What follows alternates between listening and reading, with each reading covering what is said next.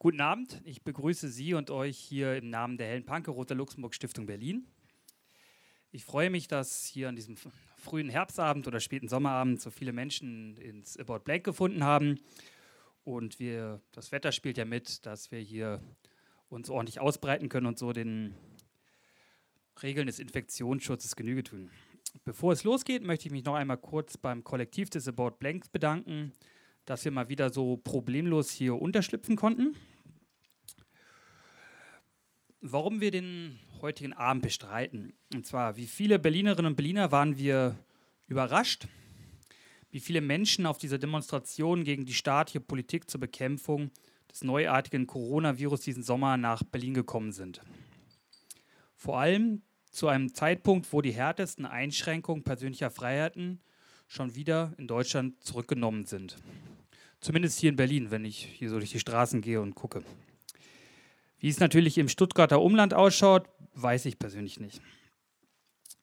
Bei diesen Protesten rund um die Straße 17. Junis, aber auch bei den sogenannten Hygienedemos im Frühling am Rosa-Luxemburg-Platz, wird und wurde immer wieder als einer der Schuldigen oder zumindest Profiteure der Corona-Krise der Milliardär und Microsoft-Gründer Bill Gates genannt. Die angebliche Macht von Bill Gates bzw. der Bill and Melinda Gates Foundation ist die Verschwörungserzählung zur Corona-Krise. Aber so viel Erzählung ist es dann vielleicht doch nicht, wenn die Stiftung des Tech-Milliardärs Bill Gates zum größten Finanzier der WHO, also der Weltgesundheitsorganisation, aufgestieg, aufgestiegen ist oder aufsteigt, wenn die USA nach dem Willen von Trump die WHO verlassen. Und so dachten wir uns als linker Bildungsverein, dazu müssten wir ein Bildungsangebot machen. Wie die WHO funktioniert, wie stark die WHO nationale Gesundheitspolitik einzelner Staaten bestimmen kann, was die Bill and Melinda Gates Foundation genau macht, wie groß ihr Einfluss auf Entscheidungen einer globalen Gesundheitspolitik wirklich sind. Auf diese Fragen weist in der Regel nur ein Fachpublikum Antwort. Und zugegebenerweise hat es die Mehrheit von uns vor der Corona-Krise auch nicht wirklich interessiert. Also vermute ich jetzt mal, wenn ich mich hier so umschaue.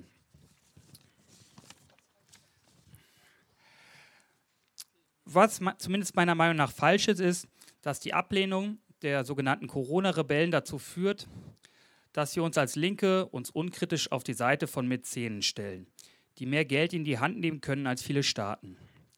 Egal wie gut die Agenda oder das Engagement dieser Mäzen für viele Menschen sein mag. Gesundheit sollte, wie viele andere Bereiche, demokratisiert und nicht dem guten Willen eines Superreichen unterworfen sein. Deswegen freue ich mich heute mit Dr. Andreas Wulff von der NGO Medico International hier bei uns einen wahrscheinlich sehr kompetenten Referenten gewinnen konnte. Wir wollen heute Abend von ihm erfahren, was die Ziele und Politik der Bill und Melinda Gates Foundation ist und natürlich, was eine linke Kritik am Philanthropentum, wie die aussehen sollte. Noch zum Bestreitungsabend, es gibt erst ein Referat, dann äh, gibt es natürlich die Möglichkeit für Sie Fragen zu stellen oder Anmerkungen zu machen. Für die von Ihnen, die hier noch nicht waren, die Toilette ist da hinten und ähm, ist natürlich, dass About Blank lebt, wie viele andere gastronomische Betriebe, auch von ihrem Verzehr. Ja, vielen Dank. Vielen Dank, Fabian, für die Einladung. Vielen Dank an die Helle Panke und die Rosa-Luxemburg-Stiftung, hier diese Veranstaltung zu machen mit mir. Mein Name ist Andreas Wolf. Ich arbeite seit 22 Jahren für Medico International, eine alte westdeutsche Hilfsorganisation, die 68 gegründet worden ist und zu der, die Sie vielleicht auch kennen, die eine oder der andere. Und äh, da will ich gar nicht so viel zu sagen. Ich habe ganz viel Informationsmaterial da an den, auf den roten Tisch gelegt. Da können, wenn da Licht jetzt noch sein sollte, können Sie oder könnt ihr das auch nochmal angucken. Das kann alles mitgenommen werden. Wir informieren gerne weiter. Das ist Teil unserer internationalen ähm, Arbeit, auch nicht nur Geld für Partner, Partnerprojekte im globalen Süden zu verteilen und zu sammeln, sondern eben auch über die solidarischen internationalen Verbindungen und Netzwerke auch zu berichten und entsprechend hier in den politischen Debatten dabei zu sein. Genau, das habe ich jetzt äh, ausführlich seit dem März auch zum Thema ähm, Corona und vor allem die Weltgesundheitsorganisation gemacht, weil Medico eine der wenigen Organisationen ist im zivilgesellschaftlichen Bereich, die sich länger schon auch mit der Politik der Weltgesundheitsorganisation beschäftigt. Das wird sozusagen ein Teil meines Vortrags dann am Anfang sein und dann nochmal eben spezieller auf die Bill Gates, Bill und Melinda Gates Foundation einzugehen. Ähm, ich hatte dazu auch einen größeren Artikel schon mal in der Jungen Welt geschrieben, den haben vielleicht auch einige schon gelesen. Das hören Sie manche Sachen vielleicht auch nochmal. Das ist, äh, kommt dann nochmal wieder und erinnert sich dann besser dran. Das ist so ein bisschen das, was äh, ich jetzt in der ersten halben Stunde zusammen vortragen werde und dann freue ich mich auf die Diskussion mit Ihnen und mit euch. Genau.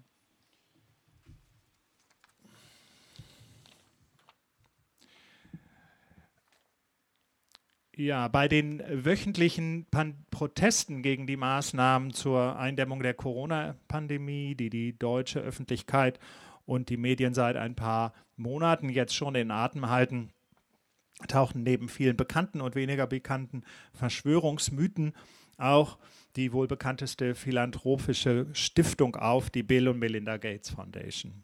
Bill, und Bill Gates, der Gründer und langjährige äh, Chef auch von der Microsoft, auf dem Grundlage auch sein, sein Vermögen entstanden ist, der wolle uns alle zwangsimpfen und dabei gleich einen Nanochip implantieren, heißt es, um uns noch besser kontrollieren zu können, war da zu hören. Dieses Gerücht verband gleich zwei große Themen, die der dort Versammelten auf überaus wirkungsvolle Weise, wie wir fanden. Es gab die Impfkritik, die zwar weiterhin nur eine verschwindende Minderheit in der deutschen Bevölkerung teilt, dies aber erfolgreich medial zu präsentieren weiß, und die Befürchtung vor dem allgegenwärtigen Überwachungsstaat, der mit allen Mitteln, Handydaten, Drohnen, Mikrochips seine Bürgerinnen zu überwachen versucht.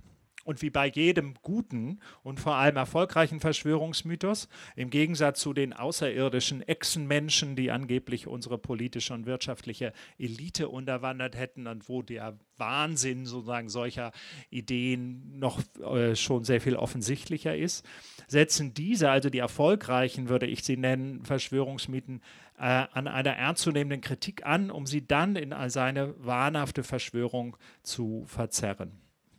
Denn die Kritik an der Bill and Melinda Gates Foundation ist nicht neu und sie ist auch mehr als berechtigt. Sie gilt zu Recht, die Stiftung, seit Beginn der 2000er Jahre bereits als die größte philanthropische Sponsor für globale Gesundheitsinitiativen und viele Institutionen. Am prominentesten sicherlich die globale Impfallianz Gavi, die Global Alliance for Vaccines and Immunization und auch inzwischen das Polio-Ausrottungsprogramm der Weltgesundheitsorganisation. Die hat nicht die Gates Stiftung gegründet, aber inzwischen eben ein sehr großer finanzieller Unterstützer dieses größten, größten Einzelprogramms der Weltgesundheitsorganisation. In den letzten Jahren wurde die Gates Stiftung so zum zweitgrößten Geber der WHO tatsächlich in absoluten Zahlen hinter den USA und mit dem jetzt von Donald Trump nun endgültig verkündeten Rückzug aus der WHO, das ist auch darüber können wir noch sprechen, das ist etwas, was auch noch nicht entschieden ist. Die Statuten sehen vor, dass der Ausstieg eines Landes tatsächlich erst dann im Folgejahr überhaupt wirksam wird und auch alle noch ausstehenden Beiträge gezahlt werden müssen. Auch das ist alles noch nicht in Stein gemeißelt und je nachdem, wie die ähm, US-Präsidentschaftswahl ausgehen wird im November, hat es sich mit, dieser, mit diesem Ausstieg der USA möglicherweise und hoffentlich tatsächlich dann auch schon wieder erledigt im Januar. Aber in jedem Fall wäre dann tatsächlich, wenn die, die USA aussteigt, äh, die ähm, Bill and Melinda Trump, äh, Gates Foundation würde möglicherweise zum größten Geber werden, wobei jetzt gerade dieses Jahr, das habt, habt ihr, haben Sie vielleicht auch mitgekriegt, ähm, der deutsche Gesundheitsminister mit seinem französischen Kollegen sich ja auch schon sehr medial wirksam äh, hingestellt hat und gesagt hat, Deutschland stockt die Mittel für die WHO in diesem Jahr auf eine halbe Milliarde, auf 500 Millionen auf. Das ganz offensichtlich, obwohl das so nicht genannt worden war in der Presseerklärung, aber natürlich um zu signalisieren, es geht auch zur Not ohne die USA, dass die WHO nicht ganz zusammenbringt. In jedem Fall bleibt aber äh, zu Recht die Frage nach dem Einfluss der Stiftung auf gesundheitspolitische Entscheidungen und Themen. Ich will jetzt, ein, es war auch eine Bitte vom äh, Fabian, noch mal kurz, ganz kurz die Weltgesundheitsorganisation skizzieren. Das ist natürlich eine große Aufgabe in, in kurzer Zeit, eine internationale Organisation. Aber für diejenigen, die nicht so vertraut sind, wie die Weltgesundheitsorganisation entstanden ist und wie sie funktioniert, hilft das vielleicht auch zu verstehen, wie das dann auch funktionieren kann, so ein Einfluss auf die Weltgesundheitsorganisation. Sie ist eine UN-Organisation, die zeitgleich mit den Vereinten Nationen in den ersten Jahren nach dem Zweiten Weltkrieg geschaffen wurde, aber aufbauend auf bereits den ersten internationalen Abkommen, die es schon gab im 19. Jahrhundert zur Bekämpfung von Pest und Cholera. Und die dann Anfang der, des 20. Jahrhunderts äh, bereits äh, gegründeten gab es die erste regionale Pan American Health Organization auf dem amerikanischen Kontinent, die eben ganz aktiv auch von den USA vorangetrieben wurde. Und dann zwischen den Weltkriegen ähm, ein existierendes Hygienebüro des Völkerbundes. Die waren alle, ähm, diese Weltgesundheitsorganisation ist eine selbstständige, hat eine selbstständige Mitgliedschaft der Staaten und kann deshalb auch selbstständige völkerrechtlich verbindliche Abkommen verhandeln und schließen wie zum Beispiel das Anti-Tabak-Rahmenabkommen, mit dem Länder aufgefordert und unterstützt werden, den gesundheitsschädlichen Tabakkonsum zum Beispiel durch Werbeverbote für Tabakkonzerne zu reduzieren. Oder die internationalen Gesundheitsregulationen zur globalen Epidemiebekämpfung, die aktuell von großer Bedeutung sind und die die Staaten zu gemeinsamer Kooperation verpflichten und nicht nur einfach freundlich auffordern. Das unterscheidet die Weltgesundheitsorganisation beispielsweise von UN-Sonderprogrammen, wie etwa das Kinderhilfswerk UNICEF, das auch ein wichtiger Akteur in der globalen Gesundheitspolitik ist, da Kindergesundheit und globale Impfprogramme durch UNICEF historisch durchgeführt und gefördert wurden und immer noch werden. Das macht diese, diese, spezifische, diese spezifische Eigenart der Weltgesundheitsorganisation als Mitgliedsorganisation ihrer Staaten, macht sie zugleich stark und schwach. Sie hat die völkerrechtlich verabschiedete Verfassung seit 1948 ein umfassendes Mandat als leitende, koordinierende Institution der globalen Gesundheit. Und zugleich ist sie aber auch die Dienerin ihrer Mitglieder die ihre Resolution im Konsensprinzip verhandeln und auch ihr Budget entscheiden und finanzieren. Und die eben mit ganz unterschiedlichen Interessen und Wünschen agieren. Die WHO muss daher vor allem auf diplomatische Überzeugung setzen, da ihr außer moralischen Appellen tatsächlich gar keine Zwangsmittel zur Verfügung stehen. Das ist anders als etwa die Welthandelsorganisation, die Zwangszölle gegen ihre Mitglieder verhängen kann die sich nicht an die gemeinsam verabschiedeten Regeln halten.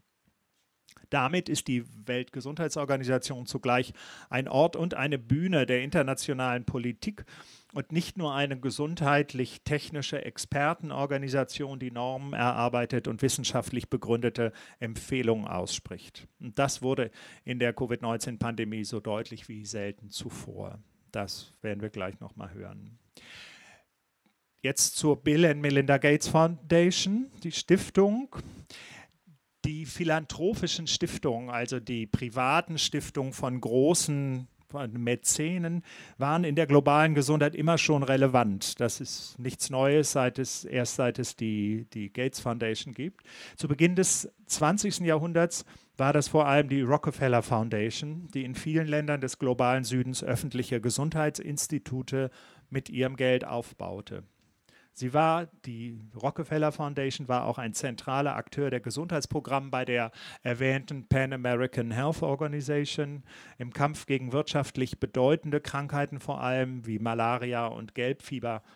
an der viele tausende Arbeiterinnen beispielsweise beim Bau des Panamakanals zu Beginn des 20. Jahrhunderts starben oder auch an Wurmerkrankungen, die Menschen in den Plantagenwirtschaften Südamerikas schwächten und ihre Arbeitskraft minimierten. Die Bill and Melinda Gates Stiftung wurde in den 90er Jahren gegründet und hat sich dann spätestens mit der Zustiftung von Großinvestor Warren Buffett auf ca. 46 Milliarden US-Dollar Stiftungsvermögen mit zur Abstand größten zeitgenössischen Stiftung weltweit entwickelt und ihre selbstgewählten Stich Schwerpunkte auf Bildung, Ernährung und Gesundheit machen ihre Arbeit so relevant für globale Politik, während andere philanthropische äh, Stiftungen mehr die Kunst fördern oder den Sport, ist das natürlich äh, eine ganz relevante äh, Einflussnahme. Und seit dem Jahr 2000 haben sie schätzungsweise 45 Milliarden US-Dollar ausgeschüttet. Das ist jetzt über einen Zeitraum von 20 Jahren natürlich ein ähm, auch eine überschaubare Summe, muss man sagen, auf globaler Weise. Aber natürlich können sie mit ihren Schwerpunkten, und das will ich gleich zeigen, tatsächlich ähm, wesentlichen Einfluss nehmen. Die Gates Stiftung folgt nun dem Konzept des Venture, der sogenannten Venture Philanthropist oder auch der Philanthrokapitalisten. Die Geschäftsmodelle für die zentralen Elemente, die Geschäftsmodelle als die zentralen Elemente erfolgreichen Handels sehen und die Logik ihres Gründers Bill Gates als Microsoft-Unternehmer Microsoft dann auch für die Überwindung von Armut und Krankheit einsetzen will. Sie will effektiv helfen vor allem und Weltprobleme mit Technologie und Unternehmergeist lösen. Hier verbindet sich inhaltlich immer noch die formal getrennten Welten des Microsoft-Konzerns, den Bill Gates hinter sich gelassen hat, unter Mitnahme seines Vermögens, das jetzt als Stiftungskapital in einem Trust steckt, dessen Erlöse die Bill and Melinda Gates Foundation finanzieren. Und auf der einen Seite und eben die Stiftungsphilosophie. Und deshalb verwundert es auch nicht, dass die Bill Melinda Gates Foundation ihre Mittelvergabe primär als Investition sieht und nicht als klassische Wohltätigkeit. Sie steht der öffentlichen Hand und staatlichen Institutionen und Gesundheitsdiensten grundsätzlich skeptisch gegenüber und will stattdessen sozialunternehmerisches Handeln, die sogenannte Social Entrepreneurship, fördern. Und deshalb ist es auch nicht, und weil sie eben auch diesen starken Impuls auf das effektive Handeln setzt, dass man messen kann, dass man zählen kann, wo man ähm, Value for Money und äh, hat, verwundert es auch nicht, dass der erste große Auftritt der Stiftung in der globalen Gesundheitspolitik eine Anschubfinanzierung für diese Global Alliance for Vaccines and Immunization im Jahr 1999 war die mit neuen Impfstoffen die klarste und am einfachsten messbare Kosteneffektivität von Gesundheitsinterventionen ähm, erreichen konnte. Das ist sozusagen, das zeichnet die Impfstoffprogramme äh, insgesamt aus, dass man damit tatsächlich einen relativ leichten Zusammenhang zwischen den eingesetzten Mitteln und der erfolgten ähm, Reduktion von Infektionskrankheiten nachweisen kann. Das ist viel einfacher, als wenn man sozusagen Investitionen in bessere Wasserversorgung oder Ernährungssicherung zum Beispiel messen will an der Zahl der tatsächlich äh, weniger gestorbenen Kinder oder unternährten Kinder, weil da sehr viel mehr Komponenten und Faktoren natürlich eine Rolle spielen. Also diese messbare Kosteneffektivität ähm, ist eben durch das Impfen rettet Kinderleben und das überzeugt dann auch das Ehepaar Gates für eine solche Fokussierung von Gesundheitsinterventionen. Dazu gibt es auch eine passende Legende, wie das in der medialen Wirk Wirklichkeit ja immer wichtig ist. Davon erzählt Bill Gates und die Stiftung. Er las in den 90er Jahren einen Artikel über die 5 Millionen Kinder, die jährlich an Durchfallerkrankungen starben und dass es einen neuen Impfstoff gegen das Rotavirus gebe, einer der häufigen Verursacher dieser Durchfallerkrankung, aber bei weitem nicht der einzige. Und dies motivierte ihn, sein Vermögen, das er mit Microsoft angesammelt hatte, in globale Gesundheitsprogramme zu investieren. So ist die schöne Geschichte von Bill Gates. Als eine klassische öffentlich-private Partnerschaft hat diese Gavi einen Vorstand, in dem Impfstoffhersteller zusammen mit Vertretern der Geber- und Empfängerländer, internationaler Organisationen wie der WHO und UNICEF und unabhängigen Fachleuten sitzen. Inzwischen. Den äh, letzten 20 Jahren hat Gavi mehr als 4 Milliarden Dollar von der Gates Stiftung erhalten Und ähm, damit liegt die Stiftung noch vor den USA und knapp hinter Großbritannien mit knapp 20 Prozent der gesamten Mitteln, die Gavi in diesen Jahren einwerben konnte. Und Impfungen zählen natürlich zu Recht nicht nur historisch, sondern auch aktuell zu den wirksamsten Instrumenten in der Bewältigung von Gesundheitsproblemen weltweit die lebensrettende und krankheitsverhütende Wirkung von Impfungen gegen Kinderlähmung, Keuchhusten, Diphtherie, Tetanus, Masern, Mumps und Röteln, bakterielle Hirnhautentzündung, die Rotaviren oder Pneumokokken, ist weltweit durch einen beeindruckenden Rückgang von Kindersterblichkeit und Erkrankungshäufigkeiten und bleibenden Schäden nach Infektionen mit diesen Erregern nachgewiesen. Ganz zu schweigen von dem einzigartigen Triumph der Ausrottung der Pocken, die bis in die 70er Jahre des 20. Jahrhunderts Epidemien mit hohen Sterblichkeitsraten auslösten. Und der Versuch aktuell mit der Polioausrottung ähm, diesen Erfolg auch nochmal zu wiederholen, eine Krankheit tatsächlich komplett zu besiegen. So beeindruckend diese Bilanz ist, so verkürzt sie doch den Blick allein auf den Impfstoffe und allenfalls noch auf die Verteilungswege und die logistischen Herausforderungen, die am meisten vernachlässigten Menschen damit zu erreichen. Auch die Bill Melinda Gates Foundation hat inzwischen verstanden, dass verlässliche Gesundheitssysteme, in denen die Wunderwaffen der modernen Medizin eingesetzt werden, mindestens ebenso wichtig sind. Anschaulich wird dies zum Beispiel an dem Maserausbruch 2019 im Kongo, der vermutlich mindestens 6000 Kindern das Leben kostete, dreimal so viel wie die zeitgleich im Osten des Landes wütende Ebola-Virusausbruch. Armut, soziale Ungleichheit und vernachlässigte öffentliche Infrastruktur sind wesentliche Kofaktoren von Krankheit und vermeidbarem Tod. Diesen Satz und dieses Mantra sozusagen der klassischen auch Public Health ähm, Lehre gibt es dabei immer zu beachten. Und das ist auch gar keines, keine revolutionäre oder besonders neue Erkenntnis, sondern hat auch schon vor 150 Jahren Rudolf Virchow angesichts der Fleckfieberepidemie während der Aufstände der oberschlesischen Weber feststellen können. Und vor nicht allzu langer Zeit hat das auch die Weltgesundheitsorganisation nochmal mit ihrer Kommission für soziale Determinanten der Gesundheit eindrücklich nachgewiesen und dargestellt.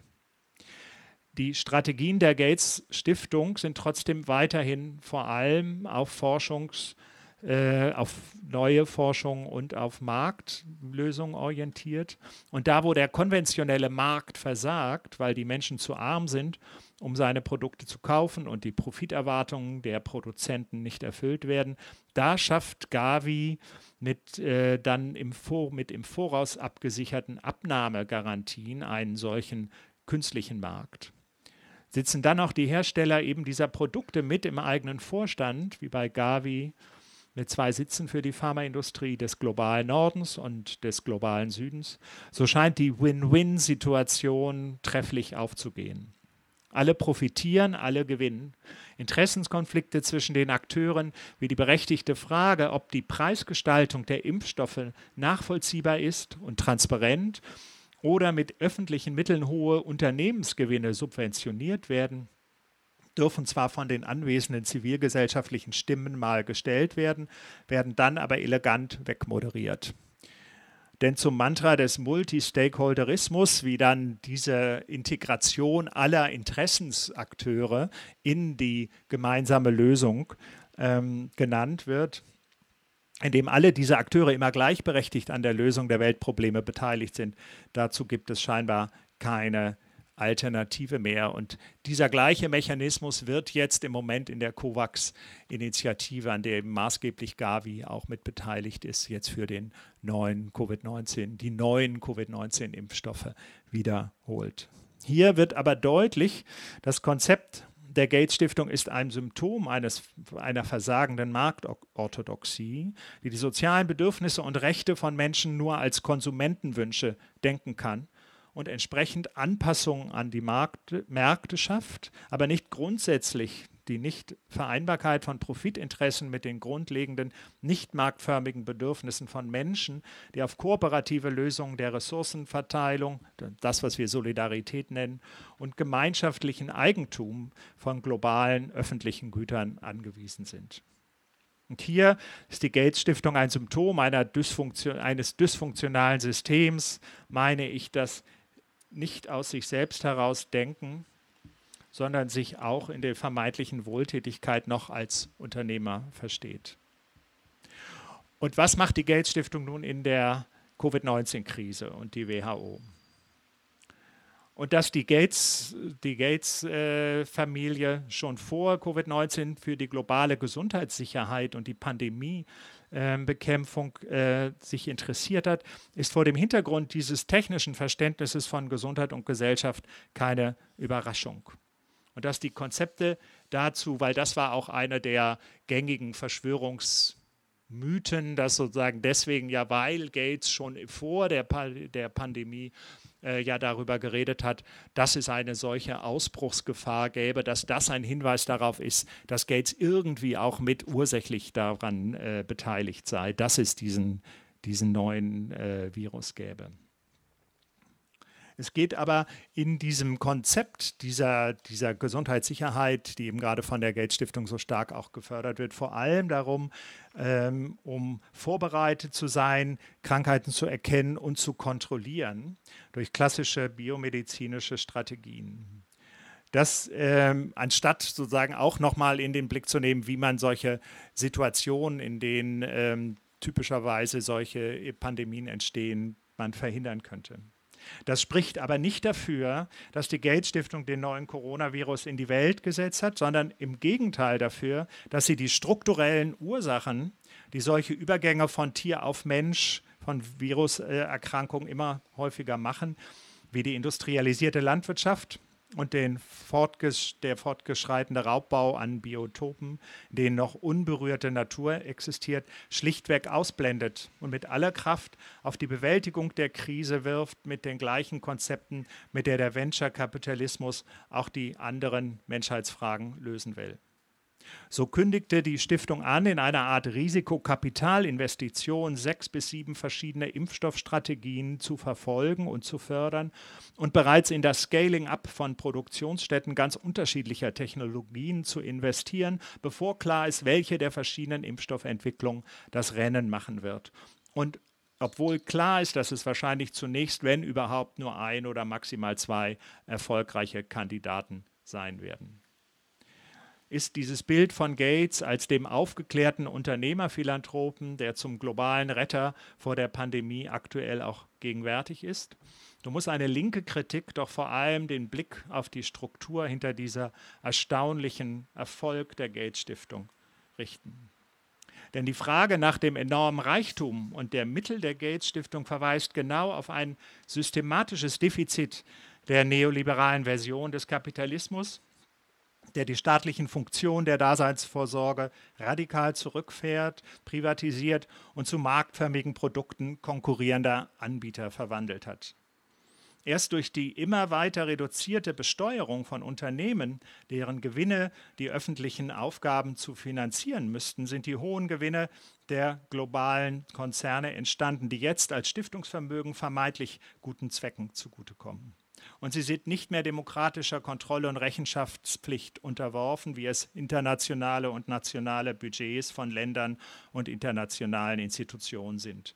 Unvollkommen zwar, aber nicht von den Launen einzelner Männern und Frauen abhängig, die sich morgen vielleicht entscheiden, statt Gesundheit und Mädchenbildung ganz auf den Klimaschutz zu setzen, ein ebenso hehres Ziel, das enorme Mittel braucht, um seiner Verwirklichung näher zu kommen. Das Problem ist aber nicht nur dieser quasi feudalistische Sonnenkönig-Status, den Bill Gates dank seiner jährlichen Milliardenspenden erworben hat und gegenüber dem auch Journalistinnen öffentlicher Medien keine kritischen Fragen mehr stellen. Weiß ich, ob ihr mal gesehen habt, wie sowas abläuft. Denn die dunkle Kehrseite dieser Verehrung ist genau der Verschwörungsmythos vom geheimen Strippenzieher, der gerade bei den Corona-Rebellen so erfolgreich ist sondern, also das Problem ist nicht nur dieses, sondern es ist ebenso Bill Gates unermüdlicher Glaube an eine technizistische Machbarkeit von Lösungen, die mit vereinter Anstrengung von Wissenschaft und Technik und Marktkräften das Schlechte, die Pandemie verhindert und den Status quo der globalisierten Produktions- und Warenwelt wiederherstellen kann. Der Status quo, der gerade mit einer nahezu kompletten Knockdown, Knockout durch den Coronavirus zu Boden geworfen wurde und sich jetzt langsam wieder berappelt um jetzt nochmal das zu konkretisieren, was das jetzt eben so ein bisschen sehr abstrakt meinte, ist, ähm, ist glaube ich, die laufenden, und das ist das, was wir auch als Medico gerade mit unserer Patentkampagne versuchen äh, anzuschieben, ist, dass diese Frage, wem gehört das Wissen der Welt, tatsächlich deswegen auch wichtig ist in der Auseinandersetzung mit Bill Gates, weil tatsächlich die Forschungsförderung ein ganz, ganz zentraler, großer Schwerpunkt der Gates Foundation ist. Also international, vor allem in den USA, sind eben viele Wissenschaftler, viele Forschungsprojekte von Gates Förderung abhängig, auch hier in Europa. Die heftig laufenden Debatten um die Patentrechte und den Zugang zu Produkten, die mit den Milliarden der Corona-Response-Funds zeigen die Sprengkraft der aktuellen Situation und die Schwäche der globalen Institutionen. Die Weltgesundheitsorganisation kann zwar mit Solidarity Funds Versuch, Trials versuchen, die klinische Forschung zur Behandlungsoption bei schweren Covid-19-Erkrankungen zu koordinieren. Und in ihrer Covid-19-Resolution der Mitgliedstaaten hat das auch im diplomatischen Gerangel noch eine wichtige Erwähnung der Ausnahmeregelung der Patentschutzabkommens TRIPS noch gerettet werden die ein erster Schritt auf dem Weg zu einer echten verpflichtenden Verzichts auf Patentschutz sein könnten. Aber schon bei der Präsentation des von dem Costa Rica vorgeschlagenen Covid-19 Technology Access Pool durch die Weltgesundheitsorganisation blieben die meisten wichtigen Akteure in den Kulissen. Nicht nur wie zu erwarten war die USA, auch die anderen großen Player China, Japan, Indien, Russland bleiben da zurückhaltend. Auch der Global Health Champion Deutschland, dessen Kanzlerin sich gerne vollmündig von der Global Public Goods spricht, wenn es um den neu zu entwickelten Impfstoffe ging, will nicht sein Gewicht hinter diese Initiative legen. Nur fünf kleinere europäische Staaten, Niederlande, Norwegen, Belgien, Luxemburg, Portugal, haben sich bislang dieser Initiative äh, angeschlossen. Das ist eine längerfristige Perspektive, also dieser Access Patent, nicht der Patent Pool, sondern ein Access Technology Pool, der quasi freiwillige Lizenzen bündeln sollte, ist sicher etwas, was nicht von heute auf morgen direkt dann zu dem der großen Verfügbarkeit aller Impfstoffe führt, aber das etwas, was strukturell und systematisch eine Änderung bedeuten würde.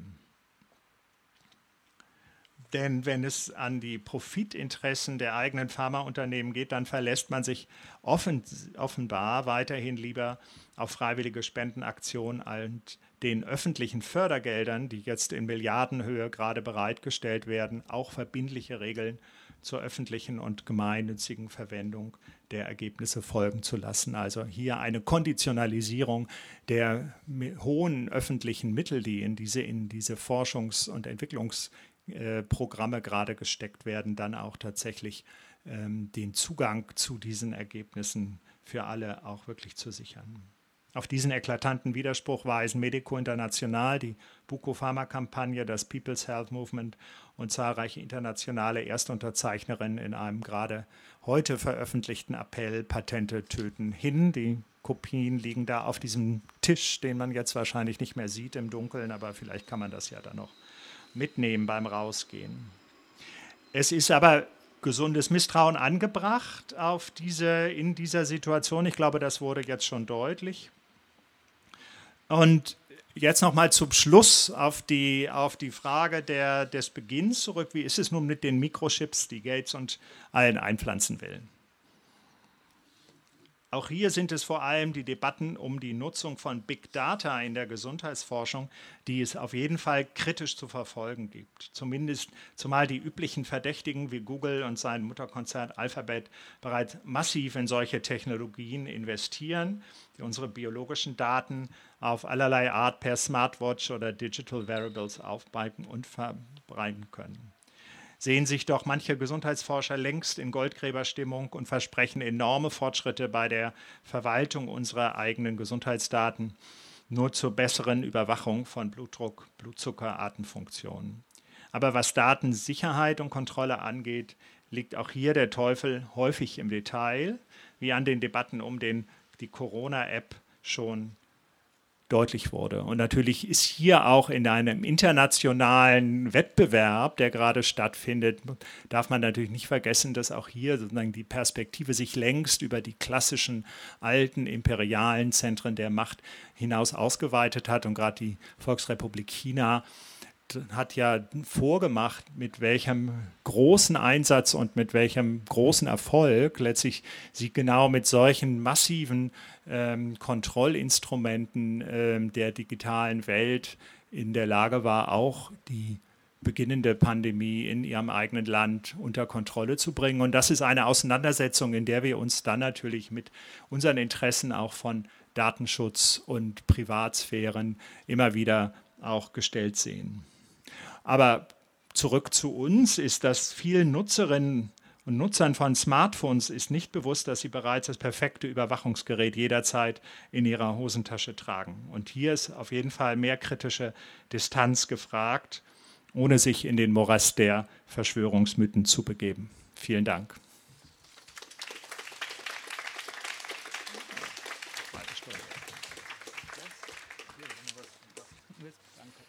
Ähm, bevor ihr die Möglichkeit habt, Fragen und Anmerkungen zu stellen, ich habe hab mir immer auch zwei aufgeschrieben, die mich interessieren noch. Ähm, viel wird ja immer über das Engagement von der Bill and Melinda Gates Foundation in Afrika verwiesen.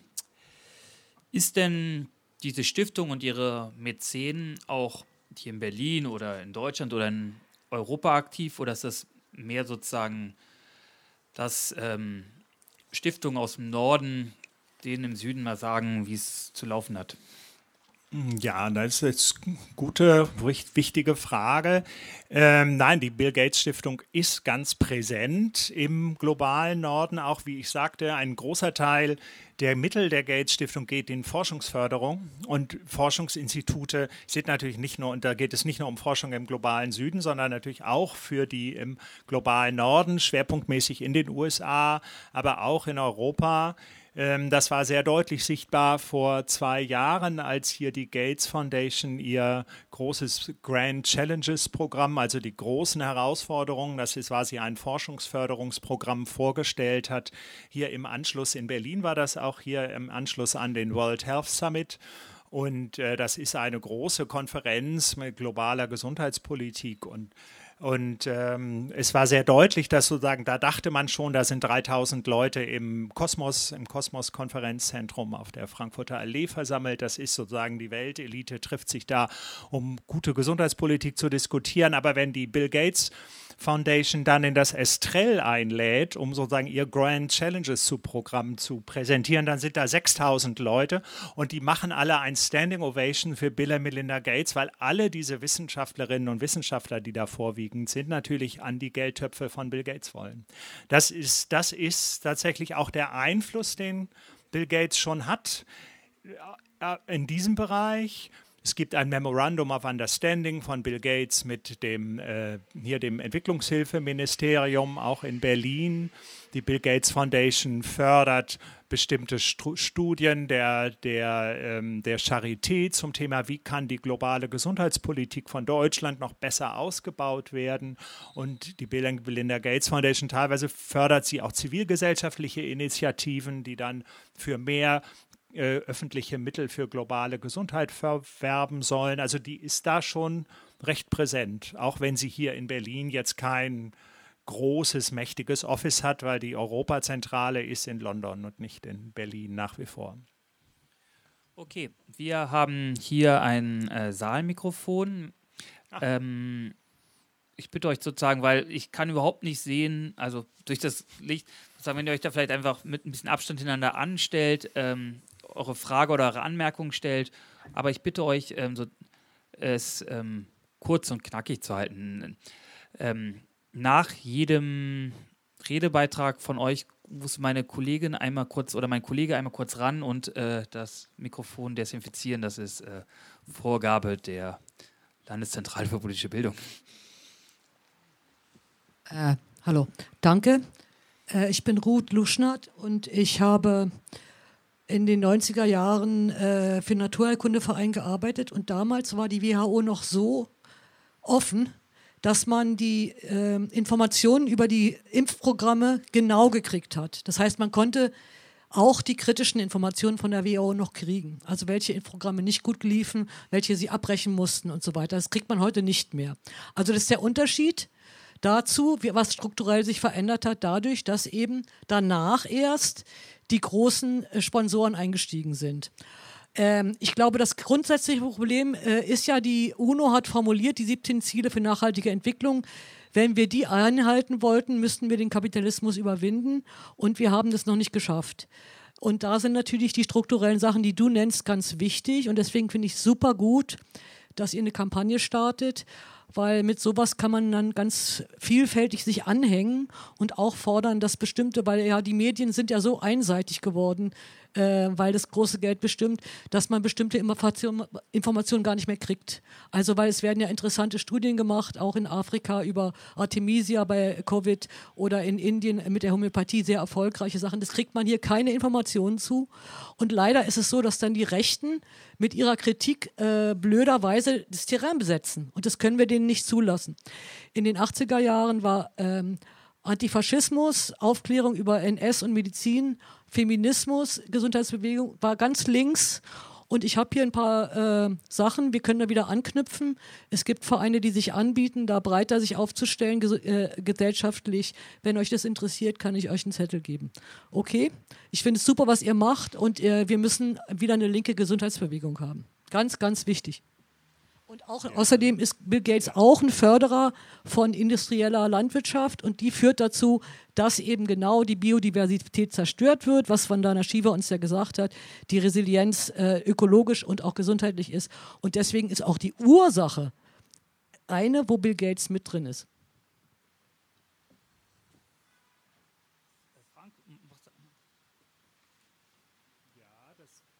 Ich kann auch, genau. Ja, äh, nee, das, das, also dass, dass die, die SDGs nur erreichbar sind, wenn man den Kapitalismus abschafft, das würde die UNO jetzt wahrscheinlich so nicht sagen. Ähm, aber das ist natürlich genau das Dilemma einer, auch eines, eines Programms, das sozusagen eben alle guten Dinge der Welt sozusagen vorschlägt und dann in der Frage, was muss sich eigentlich strukturell ändern, eben da sich sehr zurückhält, weil man dafür natürlich auch keine internationale, ähm, internationalen Konsens findet. Das ist das Problem auch natürlich bestimmter UN-Strukturen und da verstehe ich auch immer und wir verstehen das natürlich auch gut, wenn man auch gegenüber der WHO und man muss der WHO auch gegenüber natürlich kritisch und misstrauisch bleiben. Das habe ich jetzt nicht so im Detail ausgeführt, aber wir sehen das ja jetzt in den Debatten um die Impfstoffversuche. Ähm, äh, Impfstoff-Trials der, der Covid-19-Impfstoffe äh, auch schon, dass natürlich die Voraussetzung dafür, dass es tatsächlich auch ein Vertrauen in diese Impfstoffe gibt, natürlich gibt, dass es eine maximale Transparenz und Offenheit gibt und es eben keinen politischen Einfluss gibt darauf, jetzt möglichst schnell einen Impfstoff zuzulassen, so wie man das jetzt gerade von Donald Trump auch wieder gehört hat, der am liebsten seinen, seinen CDC, seinen Center for Disease Control noch im Oktober einen Impfstoff zulassen, äh, zwingen will, äh, zuzulassen, damit das eher noch in seiner Wahlkampagne natürlich auch als für ihn ähm, zu Buche schlägt. Das sind Dinge, wo natürlich genau dieses Dilemma auch der politischen Einflussnahme auf die Arbeit in der WHO ganz zentral werden.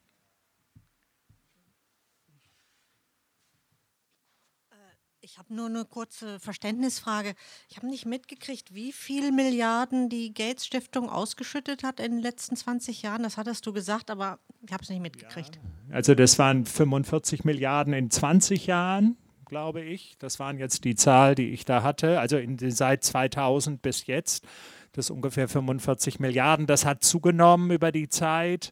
Also das ist ähm, jetzt die letzten Jahre waren es teilweise, als die auch die Einkünfte dann der Stiftung durch die hohen ähm, die hohen Stockmarkets natürlich, auch dann waren das mal teilweise jährlich auch vier bis fünf Millionen Milliarden Euro oder Dollar, das waren am Anfang waren das noch weniger, da waren es dann 1, 2 Milliarden und das stieg dann kontinuierlich an. Das wird auch wieder abfallen jetzt, wenn jetzt entsprechend die Börsennotierung der Unternehmen, in die auch die Stiftung, das Stiftungskapital eingelegt ist, natürlich auch äh, nach, nachgeben. 46 Milliarden sind nicht das Die 46 Milliarden sind nicht das Stiftungskapital, sondern das, was Sie ausgeschüttet haben in den letzten 20 Jahren. Ja, doch, die Zahl ist tatsächlich sehr ähnlich. Ich glaube, Sie haben tatsächlich das Stiftungskapital ist 45 Milliarden und die Ausschüttung über die 20 Jahre ist tatsächlich auch hat tatsächlich auch diese Höhe. Das sind die Zahlen, die ich äh, jetzt zuletzt gefunden habe. Das heißt, dass von dem Stiftungskapital sind jetzt dann 10, nee, sind 10 Prozent sind es nicht jedes Jahr, 5 Prozent jedes Jahr, kommt man dann auf 45 Milliarden über 20 Jahre, so ungefähr kommt das, glaube ich, hin.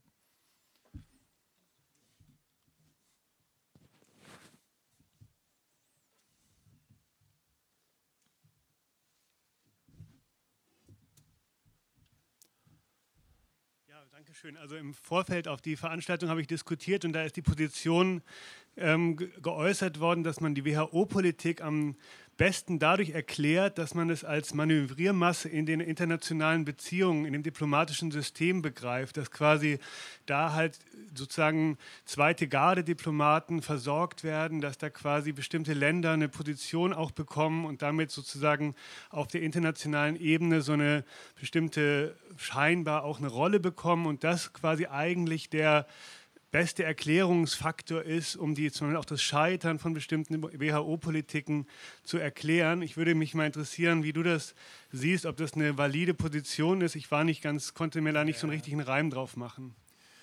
Ja, also was es sicher gibt und was wir jetzt ja auch, äh, ihr erinnert euch an diese Taiwan-Debatte, die es so gab, gerade am Anfang auch der äh, im Januar und Februar. Also dass Taiwan versucht, über den die Weltgesundheitsorganisation einen Platz sozusagen im Konzert der internationalen, der anerkannten Regierungen und Länder zu erreichen, was sie auf der UN-Ebene in New York nicht schaffen, weil sie sich mit der Volksrepublik da nicht einigen können, ob sie jetzt zwei Länder oder ein Land sind. Das ist so ein bisschen wie die Bundesrepublik bis 1974 ja auch die DDR nicht anerkannt hat, weil wir gesagt haben, wir, also wir Westdeutschland gesagt hat, wir sind Deutschland und das andere Deutschland. Und wer, die, wer das andere Deutschland, äh, die DDR anerkennt, der kriegt von uns auch keine Gelder mehr. Ähm, und diese, diese Debatten, also quasi etwas, was auf die Ebene der UN gehört, wird dann in der, in der WHO auch ausagiert und wird sozusagen da quasi stellvertretend, eine Art stellvertretende äh, globale Politik gemacht. Das, das ist ganz typisch für diese, für diese, gerade diese Mitgliederversammlung der WHO, die jedes Jahr im Mai stattfindet. Das gibt es auch auf der, das gibt es auch, äh, da hat man jetzt im letzten Mai hat man auch äh, äh, Scharmützel zwischen Russland und der Ukraine gehört und dann ging es um die Krim und dann ging es um die, ähm, geht es auch immer um Israel und Palästina und den Gesundheitszustand der Palästinenser. Das ist sozusagen etwas, was Teil der sag ich mal, der politischen Bühne, des politischen Theaters auch ist in der WHO. Das die, die Kunst der, der, der, des Büros, also die Kunst des Sekretariats und natürlich der Mitarbeiterinnen der WHO ist genau zu versuchen, trotz dem, dass sie auch in diesen politischen Dynamiken mit agieren müssen, natürlich zu versuchen, trotzdem das Interesse der Weltgesundheit und der Menschen ähm, zu ver ähm, treten und da auch Lösungen zu finden, die dann eben auch konsensuell sind in der Mitgliedsorgan, in den, unter den Mitgliedsländern. Das ist widersprüchlich, das ist sehr widersprüchlich, wenn man sagt, einerseits sollte die WHO ja gerade ein demokratisches Gremium sein, wo jeder Staat eine Stimme hat. Es wird aber gar nicht abgestimmt. Das heißt, wenn alles im Konsens gefunden werden muss, dann sind natürlich die Einflussnahmen gerade dann wiederum der Länder, die besonders viel Mittel haben und die besonders viel politische und, äh, Unterstützung auf der internationalen Bühne haben, natürlich auch besonders groß bei der WHO. Das ist ein Dilemma, äh, mit dem sich die Weltgesundheitsorganisation und vor allem das politische Feld, also das Sekretariat, der Generaldirektor, ähm, vor allem herumschlagen müssen, aber das sich auch repliziert auf den regionalen Ebenen, also den Regionalbüros, die eben auch wieder von den Mitgliedstaaten vor allem besetzt werden in den sechs Regionalbüros der WHO. Habe ich das, war das soweit beantwortet?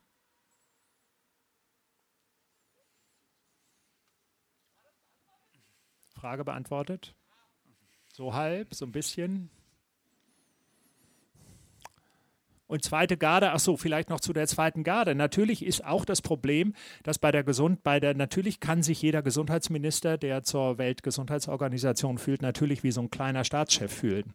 Wenn er da im großen Plenum sitzt und dann irgendwie seine Rede hält, die völlig irrelevant ist für die tatsächlichen Verhandlungen, die hinter den verschlossenen Türen halten, aber die natürlich so ein Gefühl haben, so, ich sitze jetzt mal an einem international wichtigen Ort, weil ich nicht bis in die UN komme.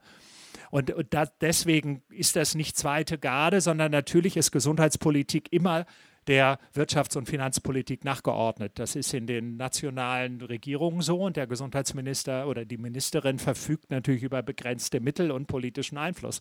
Deswegen ist das zweite Garde, nicht weil sie die zweite Garde dahin schicken, sondern weil natürlich Gesundheitspolitik auch global zu den sogenannten Soft Policies gehört. Und damit kann man mal einen politischen Punkt machen. Und das hat Angela Merkel auch sehr aktiv vorangetrieben, zu sagen, Gesundheitspolitik, globale Gesundheitspolitik, da können wir zeigen, unsere solidarische Haltung gegenüber der Welt.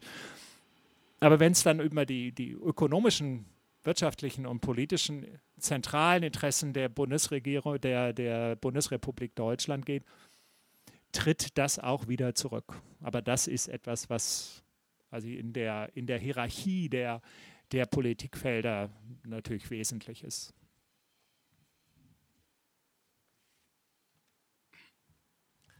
Du hast ja vorher zu den Impfungen auch deutlich gesagt, dass es äh, große Erfolge gibt. Das will, will auch keiner abstreiten. Ich habe eine Frage gehört von einem Freund, der sagte, dass die derzeitige Forschung an den Impfstoffen für Covid-19 äh, gentechnische Veränderungen an, äh, im menschlichen Organismus äh, bewirken. Ist dir davon was bekannt? Gibt es eine kritische Bewertung zur aktuellen Impfstoffforschung in diese Richtung von Medico?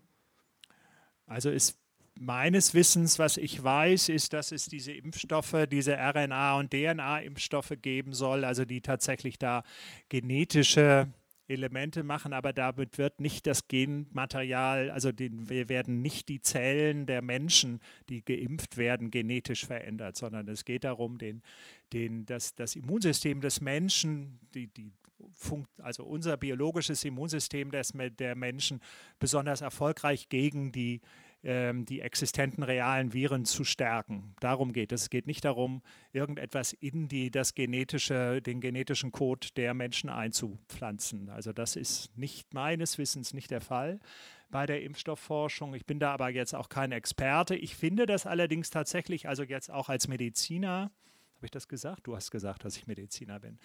Ähm, ich finde das aber tatsächlich ein Dilemma, dass man jetzt vor allem auf diese ganz neue Technologie, also diese RNA- und DNA-Impfstoffe, auf die setzt man besonders große Hoffnung deswegen, weil man die relativ schnell, viel schneller als die konventionellen Impfstoffe tatsächlich massenhaft hochfahren kann. Also das Scaling up, das, das, äh, die Produktion in Milliardendosen bei diesen äh, bei dieser Technologie leichter ist als bei der traditionellen Impfstoffproduktion. Aber das sind Impfstoffe, die gab es meines Wissens noch bislang gar nicht. Also man weiß von diesen Impfstoffen, das sind Konzepts letztlich, man, und oft ist das in der Medizin immer so gewesen, mit jeder, auch mit jedem Medikament es kann passieren, dass man die Schäden, die ein Medikament anrichtet, die Nebenwirkungen, die ein Medikament hat, erst im Verlauf des Einsatzes auch eben mit, mit großen Zahlen von Patienten merkt, weil das halt sehr seltene Erkrankungen sind, sehr seltene Nebenwirkungen, die man da findet. Und das ist ein Problem, das muss sorgfältig äh, beforscht werden. Und ich denke, da, ohne dass ich, und ich äh, will hier keine Lanze für Jens Spahn brechen, aber der Gesundheitsminister natürlich in der Tat recht hat, wenn er sagt, wir müssen sozusagen ganz sicher, so sicher wie möglich sein, in der, äh, in, bevor wir irgendeinen Impfstoff zulassen, dass, dass das auch tatsächlich, weil das ist dieses, was ich sagte, dass das Ausmaß an Vertrauen, das wir haben in unsere eigenen Behörden, in unserer eigenen Forschung, das ist natürlich ganz zentral dafür, dass wir dann auch mit einem guten Gewissen und sozusagen nicht mit einem schlechten äh, Gefühl uns in so eine neue Situation und auch in solche Massenimpfungen reinbegeben. Und das ist, das bleibt ein Dilemma mit neuen Dingen immer. Das ist bei jedem Medikament so, das ist bei vielen hoffnungsvollen Dingen auch passiert. Das passiert auch bei Impfungen. Es gab große Probleme, zum Beispiel gegen den, die Dengue, den Dengue-Virus Impfstoffe zu entwickeln. Da gab es große äh, Rückschläge da drin, weil man dann feststellte, die Kinder, die man auf den Philippinen mit dem Impfstoff gegen Dengue, das ist eine Fieber, hochfieberhafte Erkrankung, äh, eben auch eine Viruserkrankung, impfte, hat dann zu einem relevanten Teil bei diesen Kindern, wenn sie dann den, den Dengue-Virus bekommen haben, zu einer verstärkten verstärkten Krankheit, äh, Krankheitsausbruch geführt. Und solche Dinge passieren auch bei Impfstoffen. Das ist etwas, was natürlich man sich nicht hofft und äh, bei dem Coronavirus hofft auch, dass das nicht eintritt. Aber wir warten auch seit 35 Jahren darauf, dass es einen HIV-Impfstoff gibt und bis nicht etwas verlässlich nachgewiesen ist, glaube ich auch nicht, dass es den zum Jahresende oder zur Mitte des nächsten Jahres gibt.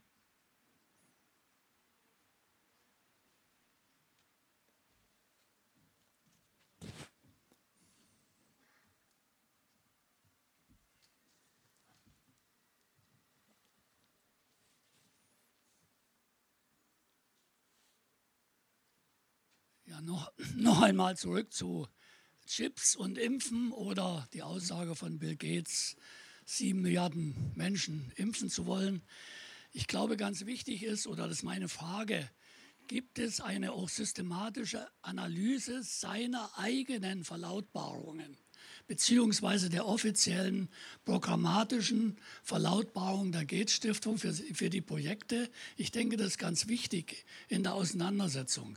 Also nur eine, ein Detail. Also ich habe vor kurzem gelesen, dass er ja Überlegungen anstellt, wie man in Afrika durch besseres Impfen, durch Schutz der und Gesundheit der der Mütter, also die Kindersterblichkeit senken kann und damit, so seine These, wenn ich es richtig verstanden habe, die Bevölkerungsexplosion auch mit sozusagen vermindern könnte. Also mir wäre ganz wichtig, wie weit also auch eine Analyse der, seiner eigenen Verlautbarung hier hilfreich sein kann. Also das, das ist immer notwendig, also nicht nur der Verlautbarung, sondern natürlich der konkreten Praxis auch. Und ich weiß, dass es diese Vorwürfe gibt, dass Gates selber das gesagt haben soll. Die konkreten Zitate, die es gibt, sagen das nicht. Ähm, ich denke, es gibt eine alte Geschichte darum, die Frage, ob man, ob, die, das, ob es ein Problem damit ist, dass Menschen sehr viele Kinder bekommen, weil dann sozusagen die Erfolge, auch die wirtschaftlichen Wachstums Dividende sozusagen von zu vielen neuen Menschen wieder aufgebraucht werden und es deswegen ähm, eine, also in der Tradition des alten malthusianischen Bevölkerungsdilemmas sagt, man muss dafür sorgen, dass weniger Menschen auf der Erde leben. Diese Debatte habe ich von, also diese Positionierung kenne ich von Gates nicht. Ich denke, das ist tatsächlich fehlinterpretiert. Was die Gates Foundation macht und was sie auch sich vorstellt, ist, dass es tatsächlich äh, Recht auf, äh, auf Familienplanung und äh, auch funktionierende Familienplanung geben sollte und die ähm, sexuellen und reproduktiven Rechte von Menschen auch in Afrika ähm, gewährleistet werden müssen. Das sind die Positionen, die ich von der Stiftung kenne. Und man kann sich immer, man muss immer kritisch über die Instrumente tatsächlich nachreden, die da eingesetzt werden. Also wie, wie sehr tatsächlich auch Technologie äh, unerwünschte Folgen hat, wie sehr dann nachhaltig zum Beispiel die, die äh, Empfängnis, äh, Empfängnisfähigkeit von Frauen beschädigt wird, wenn sie mit bestimmten Dingen geimpft werden, die das vorübergehend nur einschränken sollen. Da muss die zentrale Frage immer oder der Blick muss immer auf die sexuellen und reproduktiven Rechte von Menschen, vor allem auch von Frauen und Mädchen, aber natürlich auch von Familien gehen ähm, und auch die Perspektive, die sie haben, in dieser Entscheidung tatsächlich auch ähm, eine Perspektive zu haben und zu sagen, wenn ich nicht mehr fünf, sechs, sieben, acht Kinder habe, überleben die besser, sind sie aber auch da, wenn ich und habe ich tatsächlich auch eine Perspektive, wenn ich selber alt werde, wer versorgt mich dann? Gibt es ein soziales Netz, wie bei uns äh, in, den, in den sozialstaatlich entwickelten Ländern, äh, das mich auch trägt, wenn ich nicht sozusagen eine umfangreiche, große Familie habe, die mich dann später noch unterstützt. Also da würde ich dem das würde ich der Bill Gates Stiftung tatsächlich nicht unterstellen. Viel problematischer finde ich, dass sie tatsächlich mit diesem technologistischen Ansatz auch Ideen hat, dass man mit Gene Drive Mechanismen die, die äh, Moskitos davor sozusagen beschützt, dass sie Malaria-Erreger übertragen können und dass man da ungeahnte Eingriffe auch in die, in die, Ökos, in die Ökosysteme führt ähm, das sind, glaube ich, eher Dinge, wo ich Bedenken hätte und eher Sorge hätte, dass da die Gates Stiftung sich eben in ihrem technologischen Fantasien ähm, auch mit Dingen beschäftigt, die tatsächlich problematisch sind. Das wäre mir eher, das wäre mir eher. Und natürlich gibt es immer tausend und eine Technikfantasie, wie man, wie man die Armen erreicht, wie man den Hunger lindert.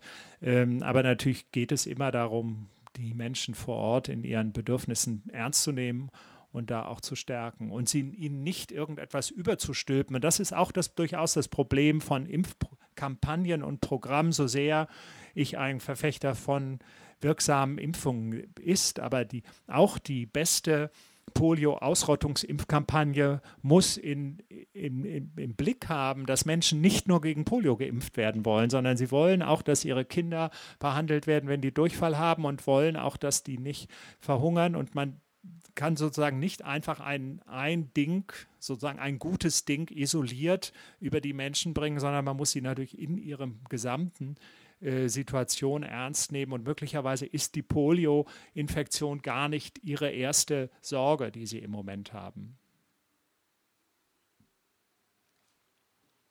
Ich hätte noch zwei Fragen.